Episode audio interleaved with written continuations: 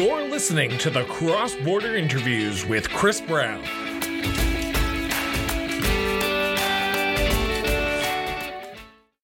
Welcome to the Cross Border Interviews with Chris Brown. I'm your host, Chris Brown. And if you listen to Friday's episode, as this is coming out on Tuesday, you know that our regular uh, regular guest, Sarah Biggs of Point of Order, our live weekly Wednesday show, is off working on a leadership campaign. So she cannot talk about the UCP leadership. So I needed someone to come in and talk about UCP leadership and Alberta politics and a little bit more in depth off the record, well, on the record, off the record conversation. And I thought, who better than our guest from way back in January, Mr. Dave Cournoyer of the Daveberta Substack website, former podcast. Dave, thank you so much for doing this. This is an honor and a pleasure as always. Well, it's it's uh it's a, it's an it's an honor. thank you thank you so much for uh for having me back, Chris. This is uh, I always love talking about I always love talking about politics. So anytime I can uh, exactly. get a get a, a, podcast or a platform to talk about Alberta politics, we can just go on for hours. So I'm not sure your, your listeners will be here in hours hours from now. hey, who knows? Who knows? But um, as I said beginning, we are going to be talking about the UCP leadership because uh, the rules came out, the price tag came out to enter, the rules around when memberships can be sold, the rules around when uh, voting would be taking place came out. Uh, I got to start off with the million dollar question. Were you surprised at the hefty price tag of $150,000 entrance fee and a $25,000 non refundable goodwill, don't do anything stupid during the campaign fee? It's a, a good behavior fee, right? yeah, it's a good behavior deposit. Yeah, no, it's a steep, uh, it's a steep entry fee, and we don't usually see them this high in provincial politics. I know in the the last UCP leadership race, it, I think it was ninety five thousand dollars was the was the entry fee. Um, one hundred and fifty thousand dollars plus another twenty five thousand dollar deposit is that's a lot of money for. Um, it's just a in general a lot of money, um, and I think it's meant to weed out candidates who you know might not be too serious um, or you know might might not be able to raise that type of raise that type of money because there are a lot of candidates where you know who might not might who might be you know legitimate candidates in terms of they have interesting things to say um, and they contribute to the race but you know if they can't raise that money they can't uh, they can't have a spot at the uh, at the at the debate podium and they can't have a spot on the ballot and the timeline that they actually have to pay the fees as well because we're coming up to july 12th which is less than a month away as of recording this and that's when the first $50000 is potentially needed to be deposited um, if i was a candidate would i have already put my name in the ring to potentially even consider putting it out because we hear some feelers from people like Jason Nixon, people like Michelle Rempel Garner. Uh, I think there was a, Drew Barnes has said that he's thinking about it. Is this trying to weed out? Okay, we already have eight. If we get to 12, this is going to be a gong show of epic proportions, similar to the 2017 federal conservative leadership race where everyone and their mother seemed like they ran. Well, I mean, it can still be a gong show with four with four or five candidates.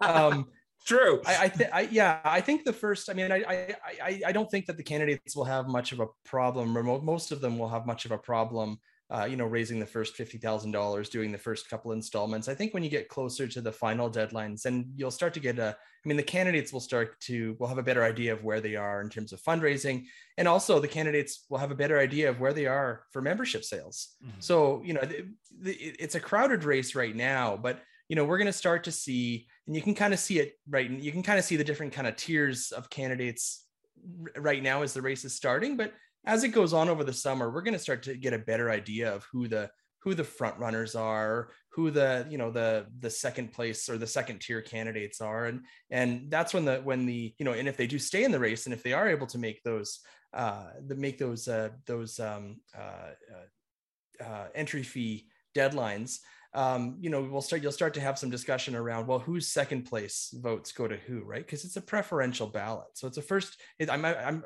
excuse me if I'm skipping ahead in the in our our discussion about this, but it's a one member one vote yeah um, race, right? So, but it's a preferential ballot. So when uh, when a uh, a member goes to vote, whether they go vote in person or they vote through the mail, they're going to choose their first, second, third, fourth candidates, and then the the the candidates with the you know the least amount will get knocked off, and then their votes will be redistributed until one of the candidates gets more than fifty percent of the vote and this is the same way that the federal conservatives actually vote as well. It's sort of a cousins are working together here because I was at, I was at the Brian Jean event in Calgary last week, and uh, I was talking to one of his organizers, and they were saying basically what they did was took the rules from the federal leadership and they just like copied and pasted and put it into the provincial leadership race. So this, if you're looking at the federal race, it's the exact same, but a little bit scaled down for memberships and timeline compared to the federal one that mm-hmm. started a few months and, ago. And and no point system, right? Yeah, thank God. yeah, thank God. This is I, just a, this is just a one member, one vote. So yeah. it'll be interesting to see where where the memberships are sold. I mean, we saw in the in the UCP leadership review that happened last month um, there was uh, a membership list that was leaked. I think it was to CBC. Jason Markusoff wrote, wrote an article about it, and they had a uh, uh, a really an interactive map that showed you know with the ridings of the province, and you could see where the most members of the UCP were, and it was a very rural dominated, rural heavy membership vote or membership vote. Uh, in the UCP leadership race, and and not as much in, in the urban areas, which which was surprising because when you go back to the old the days of the old Progressive Conservative Party, uh, you know, the PCs would sign up a ton of members in rural Alberta, but they'd also sign up a ton of members in the in the urban ridings too. So, you know, who shows up to vote, uh, and and you know who who the who the membership base of the UCP is in this this leadership race will will uh, will define. Well, no, you know, no surprise. We'll define what the outcome is, but it'll be interesting to see who exactly is voting and who's participating in this race. Before we talk about the candidates here a little bit more in depth, I, have been I've been pondering a question that I've been trying to get someone to answer for me, and hopefully you, being the guy who's followed Alberta politics for a long period of time, can answer this. Jason Kenney won the technically he won the leadership review with 51.44%. He resigned. Does this give the next leader of the UCP a goal to beat that 51.4% in this vote that is coming up in October? Because if I'm a leader and I'm going in, and if I get 51.2%, less than what Jason Kenney got, and he says he has no mandate to govern, does this not put a target on these uh, candidates back to say, I need to get 60 or higher, or I'm screwed going in because we're still a fractured caucus?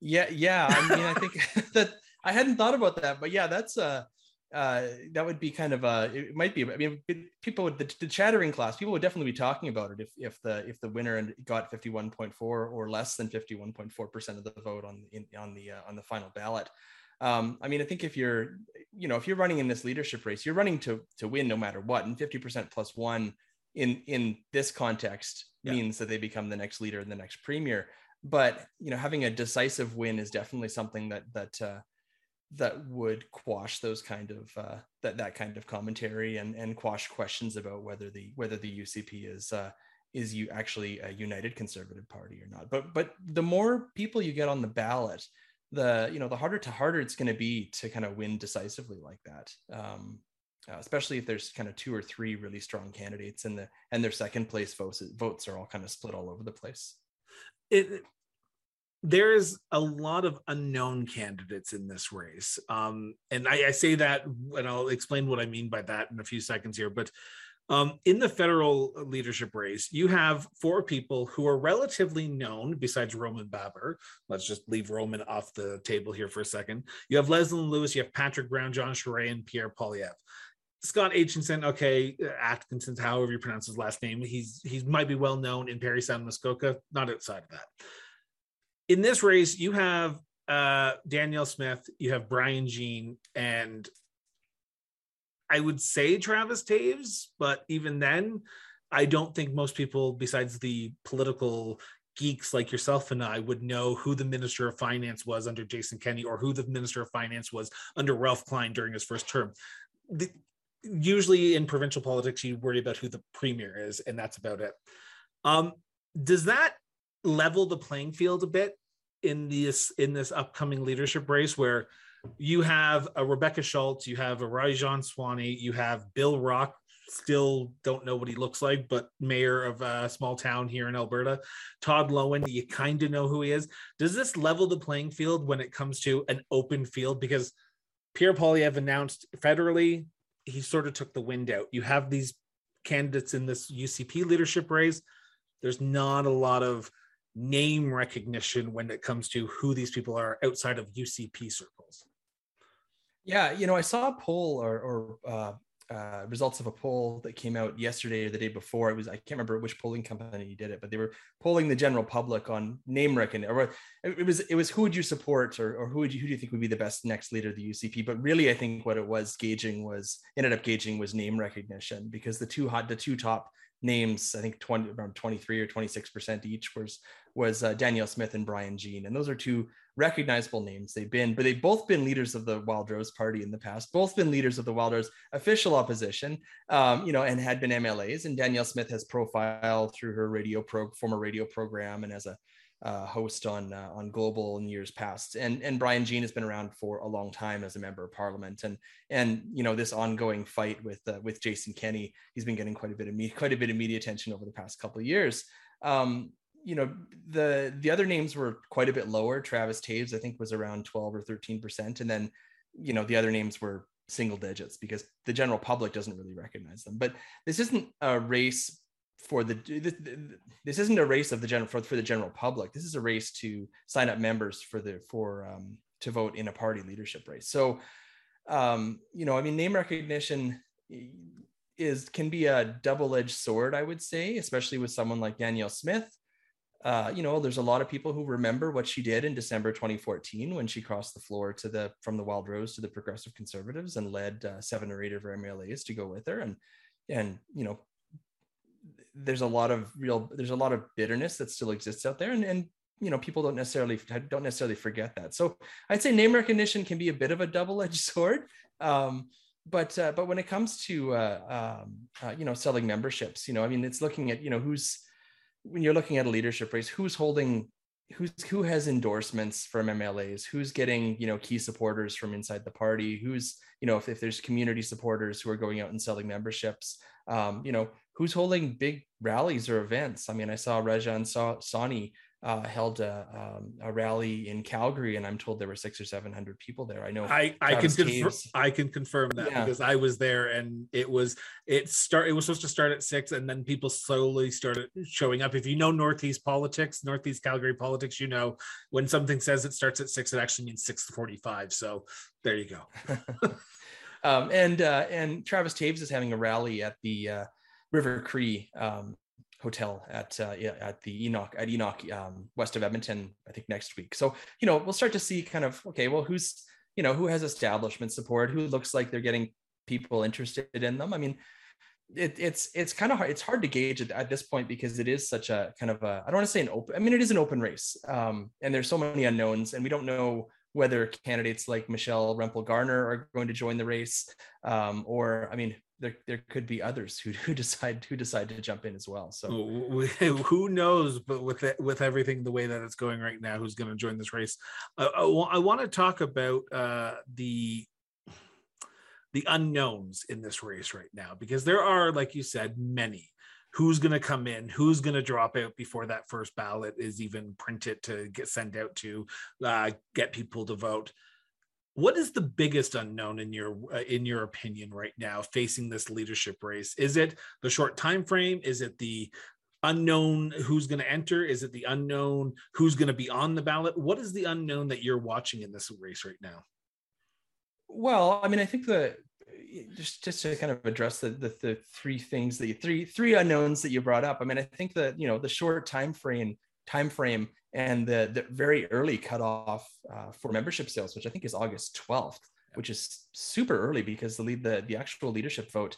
I mean, it's it's a it can be a mail-in vote or it can be an in-person vote, but they're not announcing the new leader until October 6th. So having a you know this is this avoids the the situation that the old Progressive Conservative Party from found itself in in uh, in all of its leadership races going back to 1992 is you had these kind of with what were people who were coined as two minute Tories, basically people who could, you know, go, go to the voting station on voting day, buy a PC party membership, and five minutes later vote in leadership race. Um, and we saw, I mean, Ralph Klein that helped Ralph Klein in 1992 on the second ballot. It it was the reason why Alison Redford defeated Gary Mar. It was the reason why Ed Stelmach defeated Jim Dinning in, in 2006.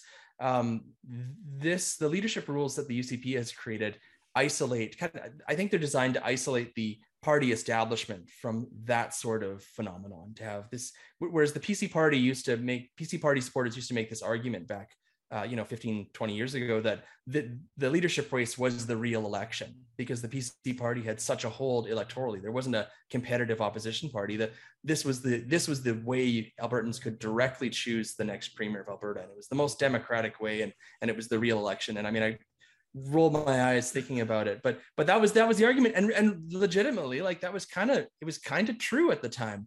Um, but it's not true now.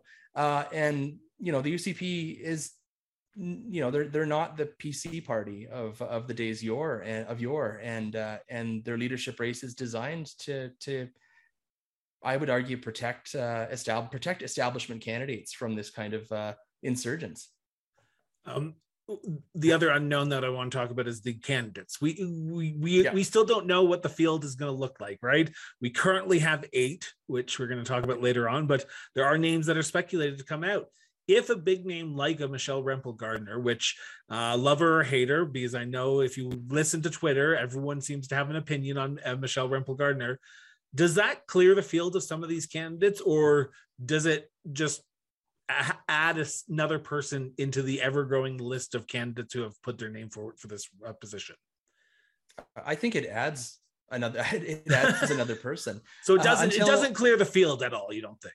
Not not yet. I mean, I think we'll start to see the fee. I mean, you might have a candidate or two drop out ahead of the the fee deadlines. Um, you know, but I think until you start, you know, I mean, I think you'll see the candidates go through the first and second uh, dead, you know, fee deadlines, and then you know you may see them drop out, you know, before before the final uh, the final um, uh, the final fees are due, uh, and final entry fees are due because they just it's not either they can't raise enough money to pay the fees and run a credible leadership race, or they just look at the writing on the wall and they say, well, I'm going to place eighth in a, in a race of nine.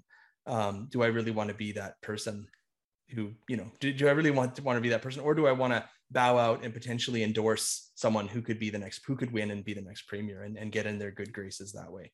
Um, so there's a bit of you know positioning positioning that way and you know and hand over your membership lists and hand over try to you know conv- try to convince your supporters to support them um, so you could see that, especially if the race gets top heavy, if there are like four or five kind of front runner candidates, um, which which there could potentially be in this race. It's like you said, it's still there's still, there's still a lot of a lot of unknowns, and it is crowded. And you know we have no re you know there's we'll go through the cam. You said we'll go through the candidates yeah. in, in, in a, later in the podcast, but you know going through the list, there's a few who are you know I could see being front runners, or I could potentially see being the next premier. But there's and there no, are a few who are front runners who who you know who I could also not see being the next premier as well. So there's no Pierre in this race, is there? Though? No, and that's no, I don't. Go ahead. Yeah, no, I don't. I don't think so. I mean, I there. I mean, there's no one who's really captured people's attention like Pierre Poilievre has or Poliver. Uh, I think that's what he calls himself. Um, uh, has on the federal level. I mean, with you know these punchy social media uh, videos, you know, kind of really keying it, really, really keying in on on issues that that uh, that that are on people's mind in a way that uh, you know aggressively in a way that no other politician is doing. Um, I don't see that in this race yet, um, and I don't know if we will. It's a different kind of race because I mean this is these these people are running to be the leader of a party that has been floundering for the past two years, that has been um, you know, down in the polls, down in fundraising, and that has ha- is, is has just kicked out, for all intents and purposes, a very unpopular leader, um, who is also its founder. Um, so there's a you know there's a bit of a different dynamic. If they were running against, um, you know, if if the NDP were in government, uh, I think you'd you'd hear a lot of more about you know these candidates would position themselves about like they're running against Premier Rachel Notley. Um, we've heard a little bit of that in from uh, from Brian Jean talking about how the you know the, he's the only one who can stop the NDP from forming government. But um, you know they're they're kind of they're running from their own legacy uh, in a way, and are running from the the policies that uh, that they all supported for the most, not all of them, but most of them supported uh, that ended up leading to their party being so unpopular. So you know, and they're also running against the person who's currently in the job uh, which is which who's also part of their party. So there's there's all sorts of weird dynamics here. Um, so it'll be interesting to see just how loud they are in terms of you know of of uh, of criticizing their party and trying to what what they're going to do to uh, to differentiate themselves from from Premier Kenney, especially the the candidates who are former cabinet ministers who up until a week or two ago were sitting around the same cabinet table as him and presumably you know i don't want to say taking orders but you know uh, implementing the agenda that he's he's been championing, championing. going out and selling those agendas, those lockdown measures. Uh, I, I I went to the majority of the announcements that happened in Calgary. I think I missed one, just because I, I missed the date and the press release. Um, not one candidate spoke about Jason Kenney. Did not mention his name did not even utter the name, did not even think about saying the name. And it wasn't until after when we actually had the scrums with the media that the name came out, but it was like we're like ripping a tooth out because they didn't want to actually say his name because they wanted to stay as far away as possible from him. Mm-hmm. Are we going to see a race where Jason Kenney is a non-factor in a race to replace Jason Kenney? Uh, I think there'll be some candidates who do try to make it a factor. I mean, I, you know, the party's kind of, kind of trying to run away from him, and it'll be it'll be interesting to see how that how successful that is. And and I mean, one of one of the I, I talk about the old the old go back to talk about the old PC party again. But one of like one of the the keys to the success of the old PC party, they had like a remarkable self preservation instinct, and like it helped them hold on to majority government power in this province for 43 straight years, uninterrupted, which is, you know, a huge political accomplishment. They became they became the natural governing party, but they were able to, but they, they weren't the same party as they started out with. They were able to reinvent themselves every time they they had a new leader. So when Peter Lougheed was in, in the in the mid early mid 80s, when he was getting a little long in the tooth, the economy wasn't doing so well. People were getting grumpy because of oil prices uh, and the recession. The party reinvented itself under Don Getty um, that you know they were able to maintain their maintain their majorities. It didn't go as spectacularly under Getty as it did under Lougheed, but you know reached the point a number of years later. Don Getty was also unpopular, so the you know he was he resigned slash was pushed out, um, and uh, and they chose Ralph Klein, who totally reinvented the wheel. And the Ralph Klein's Progressive Conservative Party was very different. It was a very different political beast than Don Getty's party and, and Peter Lougheed's party. And you saw this, you see this, this, this happened again under Stelmach, happened again under, under Alison Redford. And then, you know, they finally lost their juice and, uh, and couldn't do it again. And, you know, the magic spark was gone when, uh, when Jim Prentice finally became premier and, uh, and they weren't able to reinvent themselves again. But, you know, 43 years being able to do that is, is, you know, again and again and again is a, is a pretty remarkable political achievement. Now, it'll be very interesting to see whether the UCP can do that. Now, you know, the, the political environment is pretty different now than it would have been under the old PCs. You have a official opposition leader who is a former premier, who's running, leading her party into the next election and has been doing very well in the polls and very well in fundraising. That is very different than any other case. I mean, the last, uh, you know, the last, I mean, they've never, I don't think we've ever had a former premier run in this province, lead a party into another election after they lost the previous election. I mean, Harry Strom resigned yep. when uh, when the PC party won in 71 and Jim Prentice resigned, as we all know, on election night in, in 2015. So, um, you know, it's having, you know, you're going to have to find someone who, uh, you know, who, who, uh, you know, can, can play, can reinvent the, the, the, reinvent what it means to be a UCP government in, in, uh, in that kind of electoral dynamic where you do have an opposition leader who's, who is who can walk into the premier's office and be premier tomorrow because she's done it before and does have MLAs in the legislature who have been cabinet ministers before and will know how to do it again. This isn't like 2015 where the NDP walked in and, you know, didn't know any of the passwords and didn't know where the washrooms were. And, you know, but, you know, because it was such a shock that they'd yeah. won. Um, you know, these are people who have been cabinet ministers before and, and can be cabinet ministers and might be cabinet ministers again. So, you know, it's, it, we're, the mold is broken in Alberta and, uh, you know, we it's a it's a we are this new electorally competitive environment that uh, that hasn't really existed before. And I mean, you know, it's existed since 2015, but it's it's still something we got to we're we're getting used to in Alberta. And, and I think even the, our our politicians aren't really used to it. Conservatives in Alberta aren't used to being having challenge. to face like real challenge and real uh, electoral competition. I mean, outside of Edmonton and you know Northeast Calgary and Central Calgary, like it's it's usually a slam dunk, but it's not anymore. You you mentioned and it's not, and it's not going to be for the next UCP leader either. No, you mentioned a premier that has been spoken more times in at uh, leadership uh, launches than I thought I would ever hear, and that is Ralph Klein. Ralph Klein is on everyone's mind right now. Um, when you talk to people in the audience, they say, I, am looking for the next Ralph Klein. Why does Ralph Klein still hold such a godlike status, a deity status in conservative politics in this province? I, I don't think it's just unique to conservative politics. I think it's just it's it's it's it's like it's an Alberta wide phenomenon. I mean, Ralph Klein had was able to uh, you know, for all his faults, and he did have them, and he was mostly upfront with them, which was kind of part of his personality. Um, you know, he was able to appeal to a real broad cross section of Albertans. You know, from you know pe- geographically across the province. You know, socio socioeconomically. You know, from uh, you know across across the spectrum.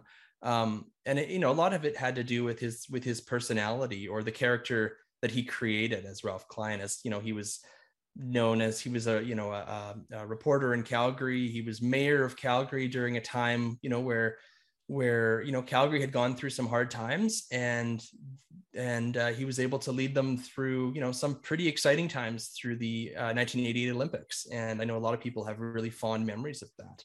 And you know when he entered the you know, when he became uh, uh, a cabinet minister, when he, you know, ran in the leadership race in in in uh, in 1992, it was very much a, uh, you know, the the PC party needed to reinvent itself at, at that point. And you know, it, I was tweeting about it the other day because we've and this just shows how what a political giant political nerd I am.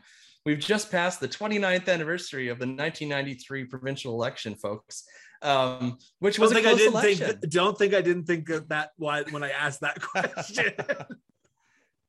yeah, it, and it was a competitive election. It was, uh, I mean, you know, the, the Conservatives won, and they won with I think 51 seats, but the Liberal Party of all parties um, did very well and almost formed government the, under Laurence Decore, who was the former mayor of Edmonton. So you had a former mayor of Calgary under with Klein running for the running the, the uh, um, for the PCs, and you had uh, Laurence Decore, the former mayor of Edmonton, leading the Liberals, and um, so it was kind of a you know battle of the two cities, and uh, and Ralph Klein prevailed, but it wasn't necessarily always going to be the case. I mean, I think that the changing the leadership was was a big part of it because Don Getty was so unpopular in his final days, and you know if you if you look back at the political commentary and the polling, there's a good chance. I think there's probably a good chance that the Liberals would have won the election if Don Getty had remained leader of the PC party. Um, and imagine that! What a weird, what a strange, or what a strange twist that would have been in Alberta politics if the if the Liberal Party had formed government in, in the 1990s in Alberta.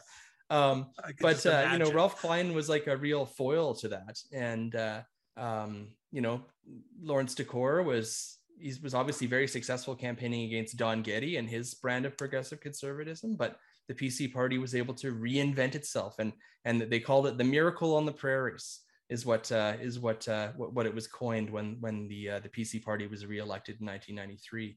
Um, and I mean, Ralph Klein reinvented that party in a lot of ways. I mean, he gutted the kind of the old Lougheed Getty establishment. A lot of those old uh, or veteran MLAs were pushed out or pushed out of cabinet or pushed out of their nominations um, and he recruited a whole new generation of, of people to um, uh, to uh, to join the PC party and join the run as MLAs and and you know in the 90s there was a there was a he, he led Alberta through a bit of an upswing and I think people have a have some positive uh, recollection of that with the the price of oil and the price of natural gas um, that you know there was an optimism. I mean, obviously, there's that's not how everybody feels about Ralph Klein. There, you know, he did some things that had some I would argue had some pretty disastrous long-term impacts on Alberta in terms of massive cuts to healthcare, massive cuts to education, massive cuts to post-secondary education. And but um, you know, when but he really kind of captured that moment around that that that, it, that really uh, um, captured. He captured the moment that was that that uh, that had been, that had that itself had captured political parties across the political political spectrum uh, in Canada, which was you know debt reduction and deficit reduction. And well, you saw in the 90s New Democrat governments in Saskatchewan slashing the budget and closing hospitals. You had you know conservative governments in Alberta, liberal governments in in Ottawa doing the same thing. So um, he got ahead of the band. I mean, in a lot of ways, he got ahead of the bandwagon and uh, and led the parade in that way. But um, but and you know, he, he sparked a, a conservative movement across the pro- uh, country as well because with his election, we got Mike Harris in Ottawa. We saw more conservative uh, premiers out in Atlantic Canada. So Ralph Klein was kind of the spark that lit the match that was the conservative movement slash the, like you said, the slash and burn kind of uh to slash and burn to your budget where we got to keep uh, prices down which we're not seeing right now we're seeing the complete opposite so it mm-hmm. is ralph klein is while he's an alberta politician you talk to Ontarians, and I was there a few weeks ago, and they they know who Ralph Klein is, and I mm. guarantee you they probably don't know who Ed Stelmach is or Alison Redford is. So Ralph Klein is nationally known, I would say. So I agree. Yeah, yeah, and and he also won big majority governments mm. after after that. So you know the, the after he left the PC party it was pretty it was pretty chaotic after that. I, would say after the 2001 election it ended up being pretty chaotic. And that was actually it was it was uh, um, kind of ironic because that was the you know welcome to ralph's world election. That's where he stood up on stage and you know on election night where the pc party had decimated the opposition and uh, and won i think 72 or 74 seats out of 83 and you know he said welcome welcome to ralph's world. And uh, you know that in a way in a lot of ways that was kind of the beginning of the end because the uh, the PC party the PC caucus at that point just became totally unruly because they had too many MLA too many backbenchers and uh, not enough work for them so yeah. you know you got to keep people busy and give them meaningful work otherwise they're going to cause trouble for the for the leadership or do their own thing right hence what we see here um last question before we start talking about the candidates and that is timeline um. This race is happening during the summer. I'm not sure about you, but not a lot of people are paying attention to what's happening in the political realm while they're out in Kananaskis, while they're out going to Drumheller. This is going to be a very sleeper of an election, a leadership race, and that's just me saying that. That's that's just my observation because you don't capture the people who you want to go out to your rallies to buy memberships it's harder to do that, particularly when the cutoff is August 12th. Is this going to be a hindrance for the candidates while they're trying to crisscross the province, try to sign up members and try to make sure that they come out and actually sign up?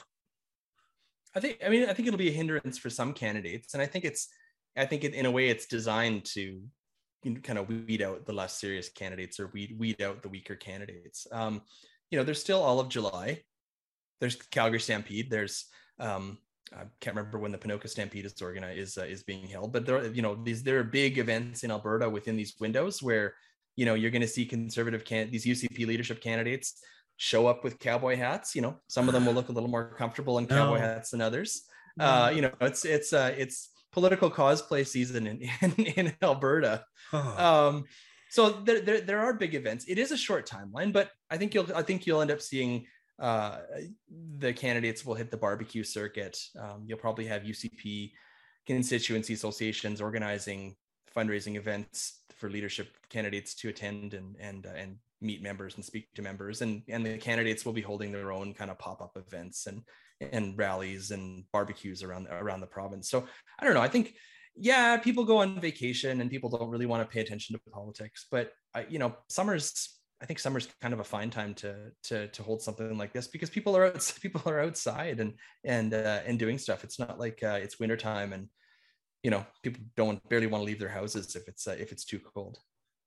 Uh, I, I, will agree to disagree. I think it's going to be it's going to be what okay, I'm watching. That's for. fine. that's the great thing about yeah, this. Yeah. We can disagree, and I, I just think if you want to capture people, like understandable, you don't want to do it in the middle of winter when people are buying Christmas gifts. And it's no matter what time, you're going to always have someone like myself who's always yeah. going to be the pessimist in the room saying it's a bad time to do it. Um, but let's talk candidates. Eight candidates okay. have announced.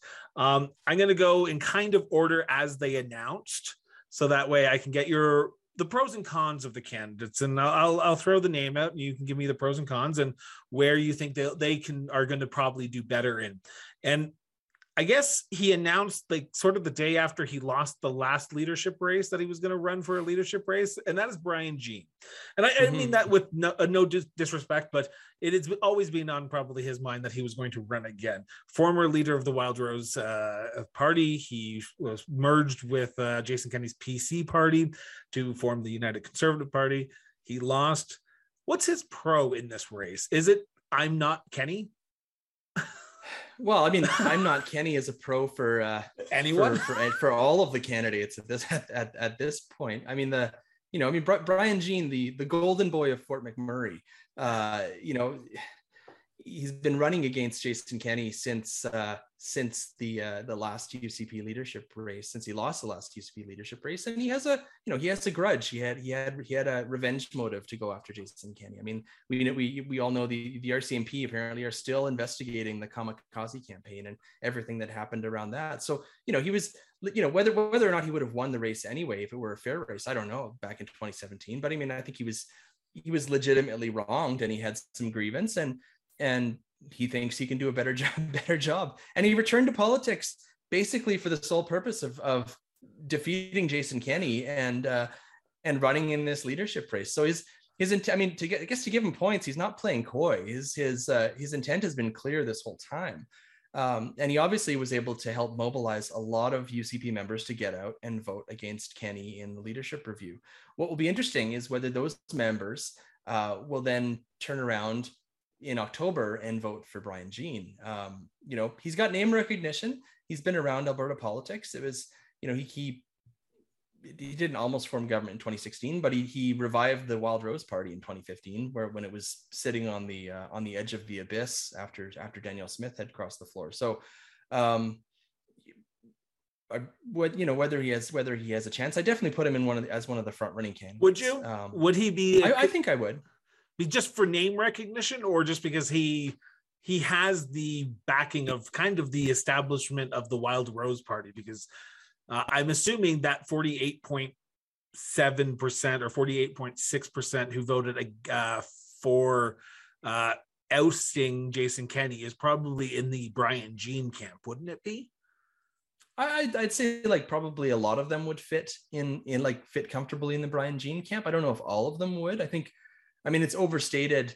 Um, it might be a little over. I mean, we overstate what the reasons were why for why people voted against, voted against Jason Kenney in the in the leadership review. There were a lot of reasons. I mean, the the the reasons that Brian Jean was talking about are, are certain was certainly part of it, but um, and I'd imagine that a lot of them would probably find probably be comfortable. But we're also talking about like in the UC in the UCP leadership review, review that was a like a, a, relatively small number of people compared to some of the leadership races we've seen in this province. I think there was only 30,000 people who ended up voting in the leadership review. I, I would expect, and you know, I it's a big problem if they don't have more than 30,000 uh, people voting in this uh, in this leadership race. I would expect it to be higher than I don't know what the number is, but I would expect it to be higher than 30,000. Um, no. So I I I I put Brian Jean in like the top tier candidates. I don't necessarily think I'd, I'd say he's like I pin. I wouldn't necessarily pin him as the the one to win right now, but I think he's up there. So the next person that announced was at the general meeting in Red Deer while Jason Kenney was speaking on stage. She was giving an interview, if I'm not mistaken, to the Western Standard, where she said, "If Jason Kenney loses, I'm running for the leadership," and that is other former Wild Rose leader turned yes. progressive conservative MLA, Miss Danielle Smith. Um, she has some baggage that she probably has to deal with would would she be considered a front runner even with her baggage? I, I have a hard time. I, th- I think Danielle Smith is a serious candidate. Like I think she's taking this seriously, but I I have a hard time seeing her as a front runner candidate in this race, even with her name recognition. I think that there are a lot of conservatives in this province who still, you know, who who will not forget what happened in uh, in 2014. We'll not forget the floor crossing. And do they blame her for electing an NDP government? Do you think? I think some of them probably do. Okay. Um, I, I don't think it was. You know, I think Jim Prentice had a lot. I mean, I, she helped create the circumstances the yeah. the that that helped elect the the NDP government. I don't know if she if I don't know if she had still been Wild Rose leader going into the 2015 or 2016 election if they'd you know respected the the fixed election date um you know maybe the ndp would have would, would have won anyway. I don't i don't know. I think that there were in 2015 there was just such a like a unique series of of circumstances you know. Jim prentice ran a fantastically horrible campaign and rachel notley ran a fantastically excellent campaign. And you know there was a mood for time for change and the economy was crashing and people were grumpy and it all kind of just it was the right magic at the right time. And i don't know if you could re- i don't know if you could recreate that if danielle smith had been the wildrose uh, leader at the time. Maybe she would have been become premier after that point or or uh, or maybe not. Um, but yeah I, and i think she's you know following her her email new popular email newsletter that she sends out and you know her some of her comments in her final days as uh, as a host on uh, on the Corus uh, radio network. I think it, it, seemed pretty clear that she's shifted uh, you know a little far to the right pretty far to the right on some on some political issues and i think as wild rose leader in, in, in her final years i think she was really trying to position herself as a more moderate conservative and and you know to the to the angst of her party. And, uh, you know, in, in a lot of ways, it was her own, the, the Wild Rose base that pushed back uh, against her, um, become, you know, trying to position them as a, as a, as a more moderate uh, conservative political party. So I, I wonder if she, in terms of like the who who's voting in the leadership race, I really wonder if she's competing. Like if there's like a pool of of kind of people who fall into the kind of COVID, anti-COVID, public health measures, anti-maskers, um, conspiracy theorist types.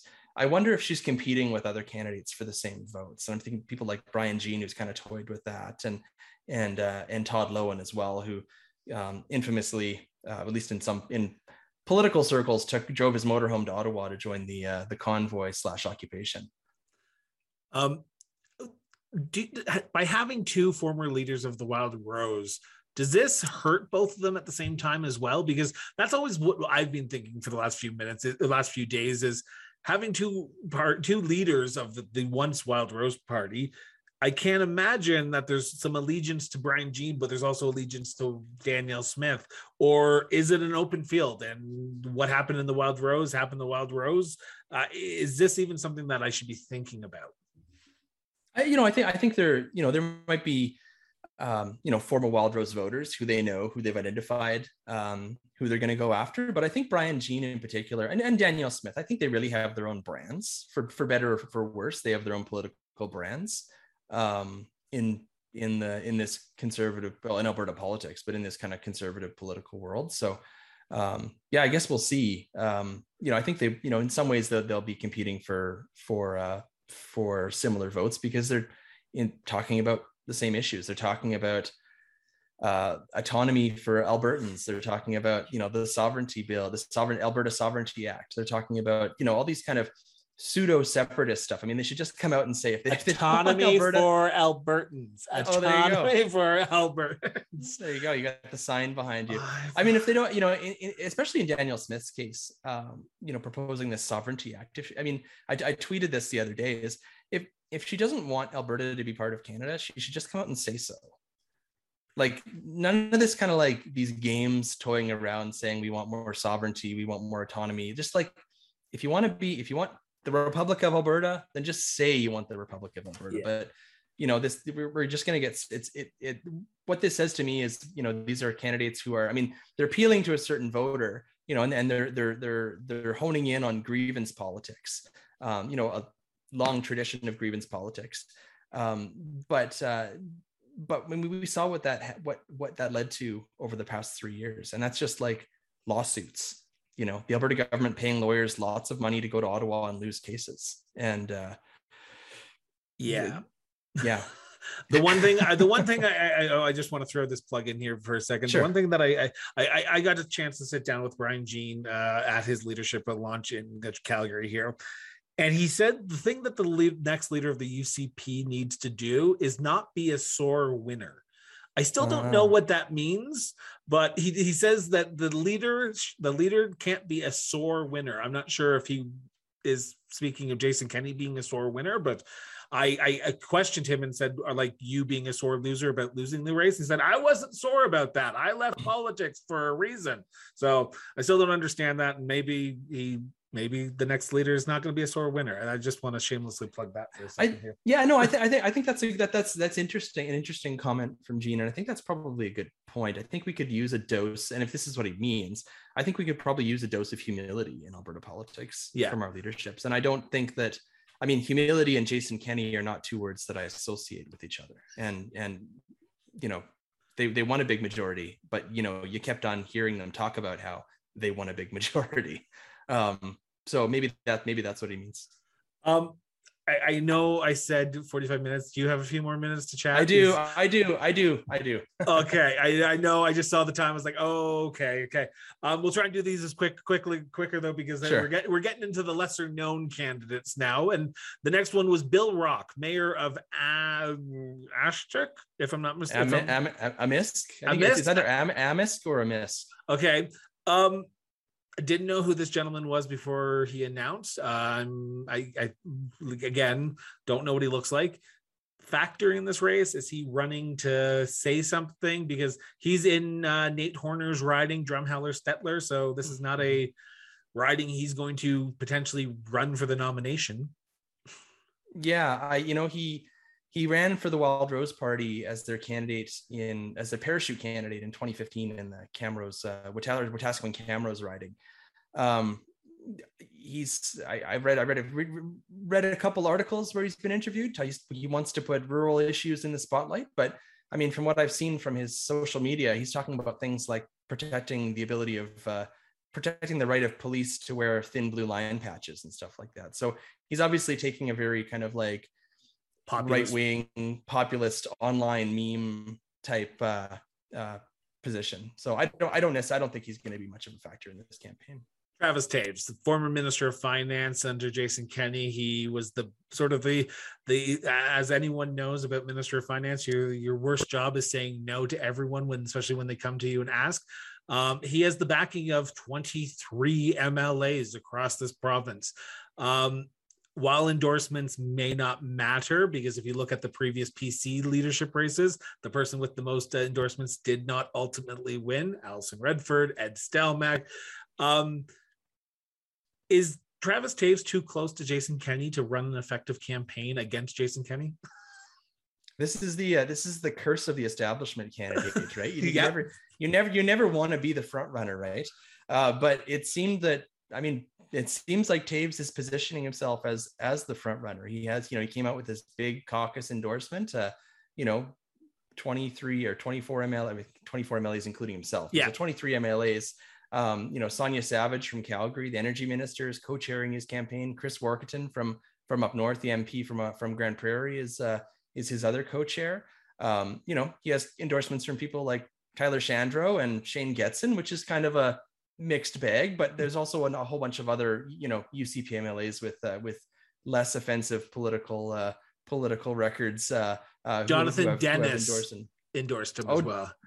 Oh well, there's that's yeah. it. Game over. This is might as well just like give it to it in everyone else. It's uh we don't even need to have the vote on on October 6th. Jonathan Denis has endorsed. Travis he was there and I was standing beside Rick Bell while uh, Jonathan Denis walked by and said, He's the real deal. I was like, Oh, okay. Oh, that's so, great. That's okay. great.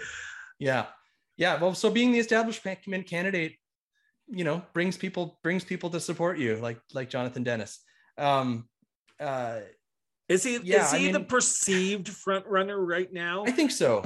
I think so. And I mean Toews is a to give to give him credit, he does sound like compared to like a number a lot compared to a lot of his colleagues in the UCP cabinet, he sounds like an adult when he talks.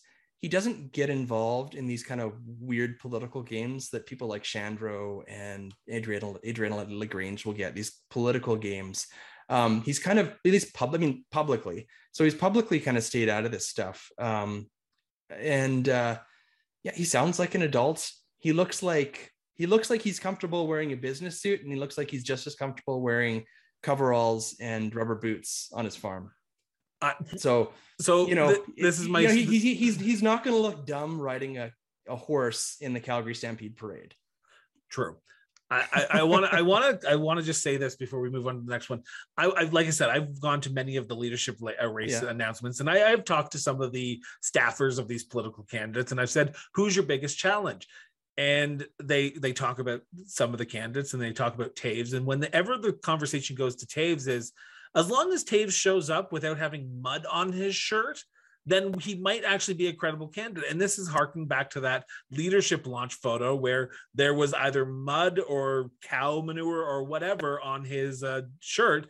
And mm-hmm. the other candidates, staffers, are saying, "Oh, he's he's disqualified himself because he didn't look oh, professional." Oh, it's like, really? That is that is such inside baseball. Nobody cares. Like, come exactly. on, people. Like, thank you. It's probably a bonus. Like, you know, yeah, like you said, he looks yeah. like he's comfortable wearing a, a, business suit, but looks comfortable wearing a cowboy hat and overalls downtown Calgary. So mm, yeah, he's yeah. a farmer. Um, yeah. Todd Loewen. I think I think I think he's going to be running from Kenney because he is Kenney's cabinet. He is Kenney's finance minister, and he's been implementing Kenney's agenda. Um, as far as we can tell, happily implementing Kenney's agenda. So there, you know, he's he is open open to to criticism. That on on top of that. This uh, just right around the corner from Grande Prairie Wapiti is uh, Peace River Central Notley, if I'm not mistaken, is the riding. Former former UCP MLA, former Wild Rose MLA, now turned independent MLA because we're still not sure if he's allowed back into caucus or not because Jason Kenney's still there. But Todd Loewen, um, I what do I say about Todd Loewen? What's your thoughts on Todd, Dave? Let's go with that instead you know he's been running he's him and him and drew barnes have formed this like this ucp caucus in exile since they were kicked out of the ucp caucus last summer and they've been traveling around the province and and holding meetings and and criticizing kenney and calling on kenney to resign um, and you know probably doing everything they can to try to convince another another few UCP MLAs to come sit with them so they can get the funding to for the four MLAs uh, so they can get the funding to form an official uh, official recognized caucus in the in the legislature. Um, but yeah, I don't, you know, I, I, I, can't, I mean, I can't see him winning. Um, he's, but he's a he's a he's like one of those middle packs, isn't he? He's one of those I candidates. So, yeah, he's gonna raise the money. I think he knows people that oh, can probably so. raise the yeah. money. I just don't know where his people go to because they won't go to Toews. They will they go no. to Dr- oh, Brian Jean? Oh. Yeah, I don't know. I mean, I you, you have all these former Wild Rose MLAs who are uh, who are in the race, and you, you know you have to have, I have to wonder like whether we're going to reach the point where there's kind of just like this critical mass where there's too many of them and they're going to start to have to drop out and, and endorse people. I can see Toews being on the ballot and and you know he's pro freedom convoy. He's talked about all those issues. He was you mean big Loewen, right? COVID restrictions. Loewen. Did who did I say? you said Toews. I was like, oh no, no, not not Toews. Sorry, no, no, I, I meant Loewen. Sorry. Okay. Yeah, Loewen. Um, uh, is uh, you know he was was supportive of the of the Freedom Convoy and and their initiative, you know what what they stood for. So they're a very you know and that's a very active you know a very active group uh, politically who you know who did go out and buy memberships to vote against kenney and you know they might see that that loewen was with them and you know along the way and loewen might be the one that they uh, that they support that they decide to throw their support behind. So i you know i i, I can't see him winning the race. I, I think that's a bit of a stretch but uh, he definitely could be a factor in terms of the you know if he's able to engage that group to, the last to one I the last candidate I want to talk about a little bit more in depth, then we'll talk mm-hmm. about the last three even few minutes is yeah. Leela Aheer, former yeah. cabinet minister, got reassigned to the backbench after she uh, openly criticized Jason Kenney and called him for him to resign uh, or step down after Sky Palace Gate or wh- however we're calling it these days. Um, she is kind of the hidden leadership race in this whole thing, in my opinion, because I, I I know the campaign manager who is running the campaign, and I've said openly to her, I'm a political nerd. If I can't find your leadership announcement on a website or on your social media, it's it's scary. So, what's your opinion on where Leela Aheer is going with this leadership race? I I don't know uh, I know I, I, watched her the video of her launch. She talked about how she was running against the machines, um, and I mean she means the like the political machines. Um, you know, she's a outsider, but not really an outsider because she's been a you know she's been a cabinet minister. She's still in the UCP caucus. She was a a wild another wild rose MLA, former wild rose MLA who's who's in this race. I don't know where she positions herself. I mean, she's she's kind of positioned herself as you know trying to be a bit politically moderate. She criticized the Kenney government over, or criticized Kenney over the Sky Palace patio party. She's, um, you know, she has a persona as being a nice person who people generally like and is agreeable. Um, but I don't necessarily know that that's really enough to win a leadership race or I, I just don't see where her I, I you know I have to wait to see more. I don't see where her where her race is, where her campaign is going. And I just want to make sure everyone remembers she was the former deputy leader of the United Conservative Party under Jason Kenney and former deputy leader of the Wild Rose under Brian Jean. So she's been the second person for a few few people here. Um, yeah. The last two that have officially announced and officially announced, and I, I I don't want to take much time on them because I didn't know about them before this whole thing. And that's Rebecca Schulz, the Minister of mm-hmm. Children's mm-hmm. Services, and Rajan Sawhney, who is the former Minister of Transportation, then former Minister of Children's Services as well, before getting shuffled into transportation.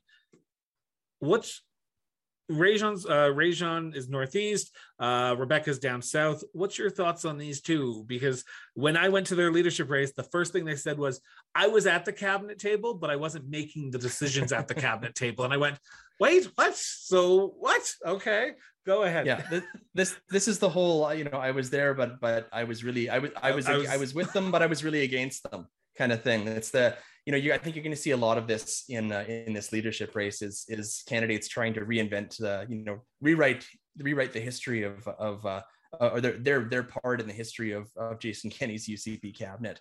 Um, you know, and there'll be varying degrees of success. I think these two candidates are actually ones to watch, and I think they're quite interesting. Really? I yeah, I do. I think I think Rajan Sawhney. I think you know she's not a very well known political name. She doesn't come from a political background, but uh, from what I hear, she's well respected in uh, in ca- among her cabinet colleagues.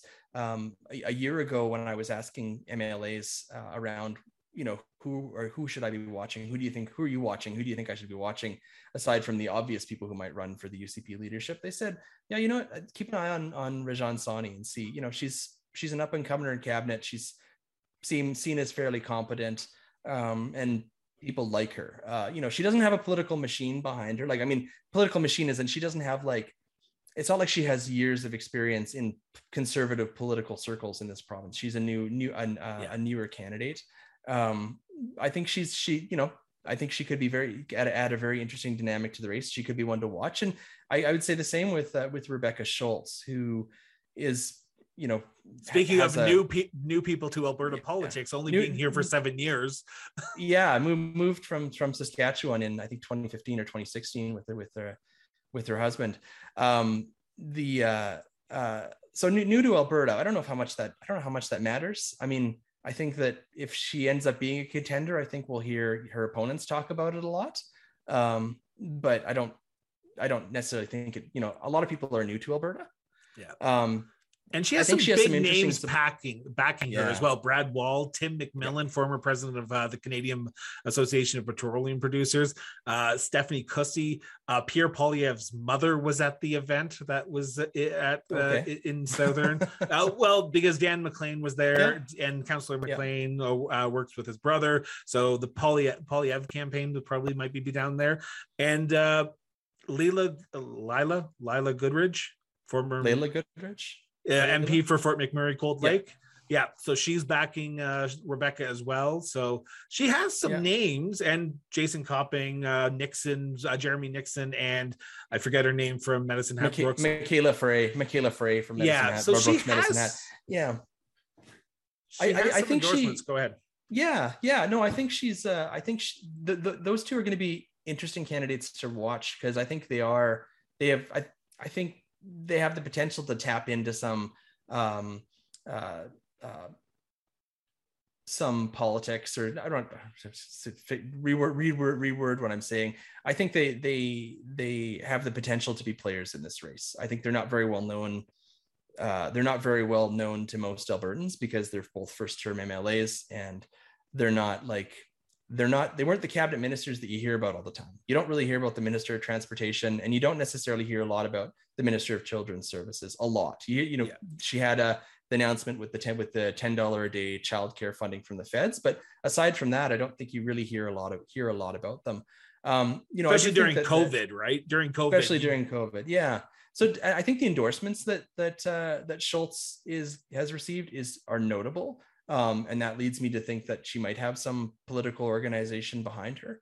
Um, you know, if people like Brad Wall and Rona Ambrose and you know the the list of oh, people oh, that you named are, are willing to step out and endorse this first term MLA from from South Calgary. Um, yeah, I think that uh, that she might be a player in this race and might be one to watch. She's kind of the. She, I mean, I think you're going to see these candidates try to position themselves as like the insider's outsider. You know, so it's you know she wasn't. They weren't. They're not like they're not like Jason Kenney style people who've been around for you know in politics, floating around politics for 30 years. Uh, but they're you know they've they have experience in cabinet, but they're still kind of they can they're going to try to position themselves as outsiders because they're they're newish to to Alberta politics. Last candidate before we wrap here, and that is the candidate who has announced but not officially announced that she might be seeking, but potentially looking at seeking the nomination, and that is the other white knight that Alberta politics so desperately need after Jason Kenney and Jim uh, Prentice coming from Ottawa, Miss Michelle Rempel Garner. Um, what's your thoughts on another federal MP coming to Alberta to try and save us from those nasty, nasty NDP, as they always try to say?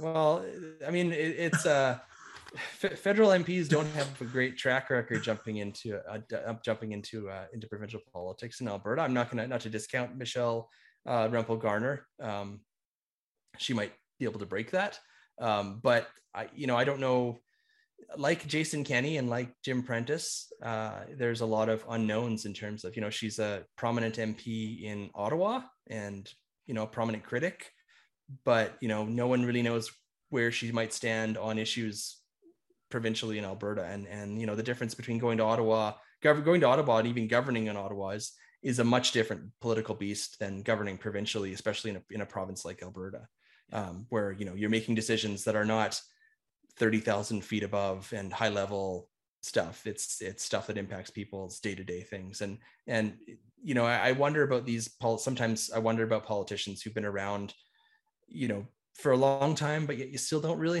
don't really know them. Um, so you know, I think she, but I think she, I mean, I think she'd be a she'd she'd bring a she'd be a big name in the race. She'd probably bring some support um federally. should be able to raise the 150,000 like that probably. Oh, absolutely absolutely. Yeah, no no, I don't think money would be an issue. Um and uh you know, she might be if she jumps in, she might be Calgary's candidate. Um yeah. you know, and I've noticed she's tried to, you know, she's it seems like she's tried in the past year so she's tried to kind of reinvent herself a little bit, be a little more political moderate. She's not, you know, jumping on all the Greek political grievance bandwagons like she was in in the years past, and you know that she'd really defined herself as as kind of like a culture warrior in a way. Um, you know, I think the Buffalo Declaration thing is is probably going to raise some eyebrows. You know, this kind of pseudo separatism thing. Well, in um, this race, when you have Brian Jean and uh, Danielle Smith talk about separation autonomy, everything's I, well, fair game. Yeah, no, I'm, but I'm not sure there's much. Is there much room left for it? Like, I mean, oh, great, it's just another candidate who thinks Alberta should be, you know, like South Tyrol or you know, be autonomous. Like, oh, great. Um, no, anyway, I don't want to down. I don't want to. I obviously downplay her. She'll be a big. She'll be. She will be a big name if she enters the race, and she'll be a credible candidate, and she'll no doubt raise the money. And uh, she might be the and, Pierre, and that's where I'm thinking. She, she might, might, be. Yeah, she, she might be the people that brings the large crowds out to attend her rallies. I could be wrong. Yeah. Always happy to she, be disproven. Yeah, and I think the lesson and, and the lesson for that, I mean, Jason Kenney did the same thing. He was able to bring people out to the rallies, and I think that the lesson, one of the lessons you can we can learn from Jason Kenney is that he may be an extremely talented campaigner, and he may be really good at politics, but he's really bad at governing, and he's you know none of that translated, none of that magic that that you know led him to create the the the uh, the United Conservative Party and you know the Canadian Taxpayer Federation, all the, that like that. Yeah. None of that. None of that.